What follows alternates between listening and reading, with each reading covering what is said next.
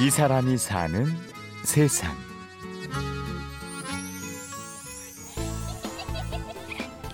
해맑은 아이들의 웃음소리와 꿈속의 장면이 그려지는 동요를 들을 때 우리는 순수했던 어린 시절을 떠올립니다.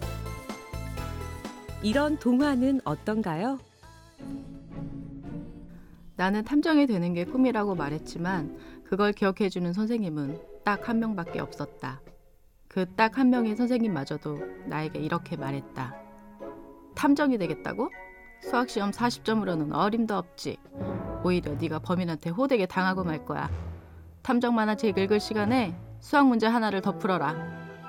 그날 이후 나는 알게 되었다. 선생님들이 우리에게 꿈을 가지라고 말하는 건 우리가 꿈을 갖는 게 중요해서가 아니라 그 말을 하는 게 선생님들이 해야 하는 숙제이기 때문이란 걸 말이다. 어른들에게는 아프게 들리지만 아이들의 마음은 이럴지도 모릅니다. 동화 쥐포 스타일의 작가 김지영 씨는 상처받은 아이들을 위로하고 싶었습니다. 상처받지 않았으면 좋겠어. 선생님이 나를 안 알아주더라도 어, 내가 지금 비록 꿈이 없더라도 그거에 대해서 누가 막 뭐라고 하더라도 상처받지 않았으면 좋겠어. 지금 현재만 있는 게 아니니까. 어느 출판사의 공모전을 통해 동화책을 쓰게 된 작가 김지영 씨. 100명의 어린이 심사위원이 스토리 킹으로 뽑은 작품이 바로 쥐포 스타일입니다. 그런데 쥐포가 어떤 뜻이죠? 어, 가스포의 약자입니다. 방기 사건으로 인해서 이제 친해지게 되고 이제 그렇게 해서 이제 자기네들 그룹의 이름을 정한다고 해서 이제 쥐포로 만들게 되고요.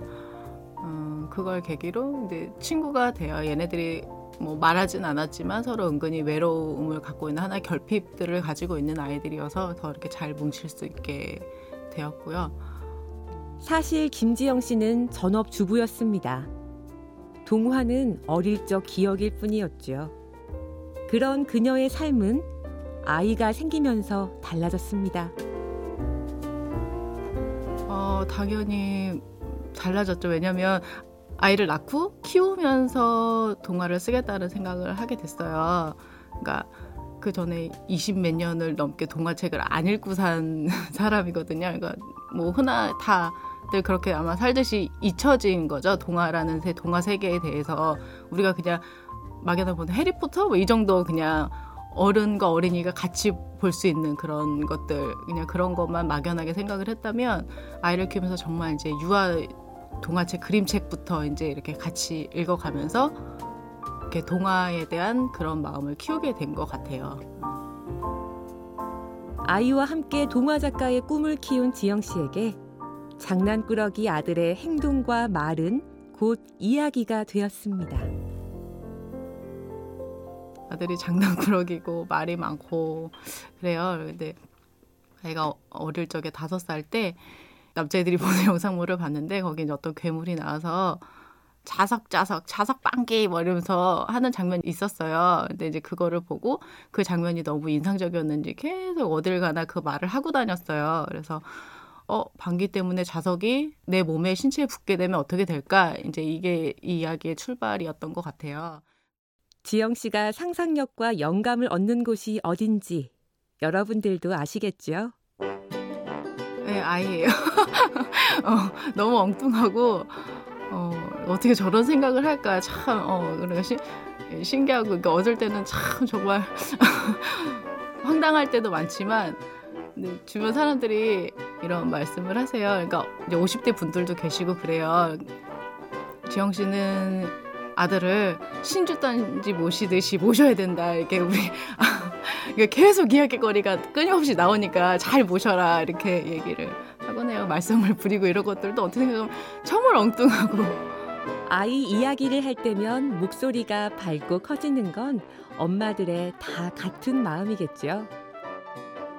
지영 씨는 이 일을 시작하며 세운 원칙이 있습니다.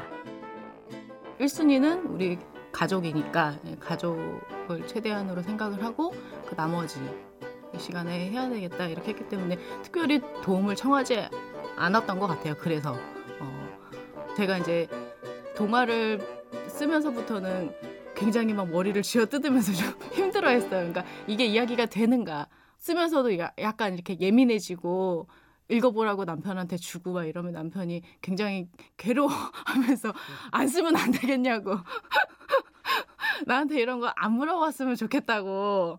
어. 그래도 곁에서 함께 해준 가족이 있어 따뜻한 동화를 세상에 내놓을 수 있었습니다. 지영 씨는 공모전 수상 소식을 듣던 그날 아이의 손을 잡고 온 집을 빙글빙글 돌았던 그때를 잊지 못합니다. 지영 씨가 7살 아들에게 바라는 건 많지 않습니다. 맑은 아이였으면 좋겠어요. 말이 많고 자기가 하는 말이 다 맞다라고 우기고 뭐 이런 아이긴 한데 그냥 그냥 지금 그렇게 컸으면 좋겠어요. 지금 딱 좋고